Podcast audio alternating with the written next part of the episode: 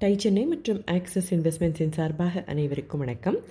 முதல்ல தன்னோட சகோதரிக்கு உதவுறதுக்கு தான் சிவ்கிஷன் நாக்பூர் போனார்னாலும் ஒரு கட்டத்துக்கு மேலே சரிஞ்சுக்கிட்டு இருந்த தொழிலை சீர்படுத்த இவருடைய ப்ரெசன்ஸ் அங்கே அதிகம் தேவைப்பட்டது அப்படிங்கிறதுனால குடும்பத்தோடு நாக்பூருக்கு போக வேண்டிய நிலை வந்தது.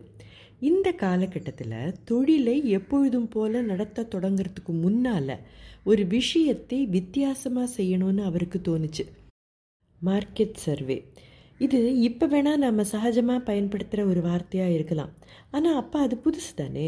காம்படிஷன் என்ன செய்கிறாங்கங்கிறத புரிஞ்சுக்கிட்டு அதுக்கப்புறம் தன்னால் எப்படி வித்தியாசப்படுத்தி காட்டிக்க முடியும்னு யோசிக்கணும்னு நினச்சார் நாக்பூரில் இருக்கிற பிரபலமான கடைகள் உணவகங்கள் அப்படின்னு எல்லா இடத்துக்கும் போனார். மகாராஷ்டிராவை சேர்ந்தவங்களுக்கு எந்த மாதிரியான உணவுகள் பிடிக்கும்? எதுக்கு டிமாண்ட் அதிகம் அப்படின்னுலாம் தெரிஞ்சுக்கணுங்கிற பேரார்வம் இவருக்கு இருந்தது. இப்படி ரிசர்ச் செய்யும் போது இவருக்கு ஒரு உண்மை புலப்பட்டது.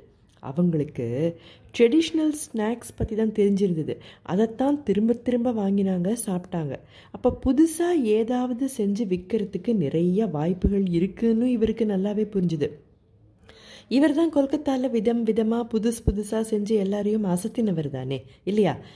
இங்கேயும் இதையே செய்யணும் அப்படிங்கிற ஆழமான நம்பிக்கை இவருக்கு இருந்துக்கிட்டே இருந்தது. இன்னொரு விஷயத்தையும் கண்டுபிடிச்சார் சிவ்கிஷன். நிறைய கடைகளில் விதம் விதமாக லட்டு பேடா மைசூர் பாக் அப்படின்னு விற்றுக்கிட்டு இருந்தாங்க. மகாராஷ்டிராவை சேர்ந்தவங்களுக்கு ஸ்வீட்ஸ் ரொம்ப பிடிக்கும்னு இவருக்கு புரிஞ்சுது. இந்த இன்சைட்ஸ் போதாதா? இவருக்கு தொழிலை திரும்ப கட்டமைக்க. ஸோ முதல்ல என்ன செஞ்சார்? புஜியாவை செய்யலை. அவங்களுக்கு என்ன ரொம்ப பிடிக்குமோ அதை முதல்ல செய்ய தொடங்கினார். அதாவது ஸ்வீட்ஸை செய்ய தொடங்கினர்.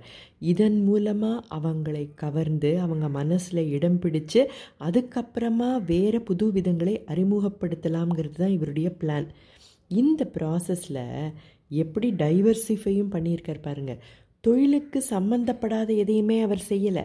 ஏற்கனவே செஞ்சிட்ருந்த புஜியா சம்பந்தப்பட்ட இன்னொரு தின்பண்டத்தை அதாவது இன்னொரு விஷயத்தை தானே அறிமுகப்படுத்தினார்.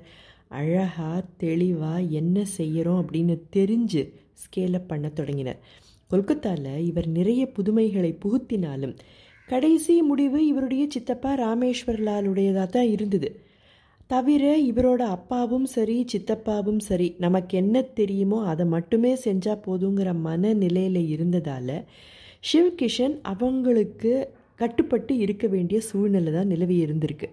ஆனால் இங்கே காம்படிட்டர்ஸ் அதிகமாகிக்கிட்டே இருந்த காலகட்டத்தில் வித்தியாசப்படுத்தி காட்டினாதான் தொழிலில் நிலச்சி நிற்க முடியுங்கிற நிலையில் மார்க்கெட் தேவைகளை தெள்ள தெளிவாக புரிஞ்சுக்கிட்டு பல புதுமைகளை புகுத்தினார்.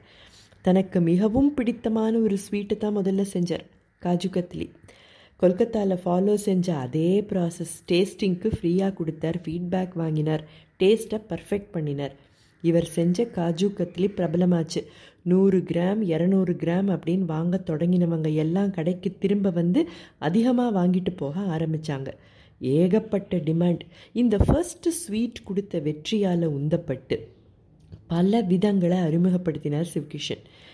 பிகானேர் கொல்கத்தா இந்த ஊர்களோட ஸ்பெஷல் ஸ்வீட்ஸும் இருக்கும் இல்லையா? அதாவது மலாய் லட்டு ரஸ்மலாய் ரசகுல்லா அப்படின்னு இவருடைய புது லிஸ்ட்டு நீண்டுக்கிட்டே போச்சு. மூணே வருஷம்.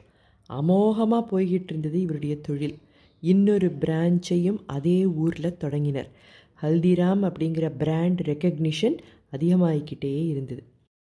தங்கைக்கு உதவ வந்த இவர் தன்னை மட்டும் நிலைநாட்டிக்கிட்டாரா?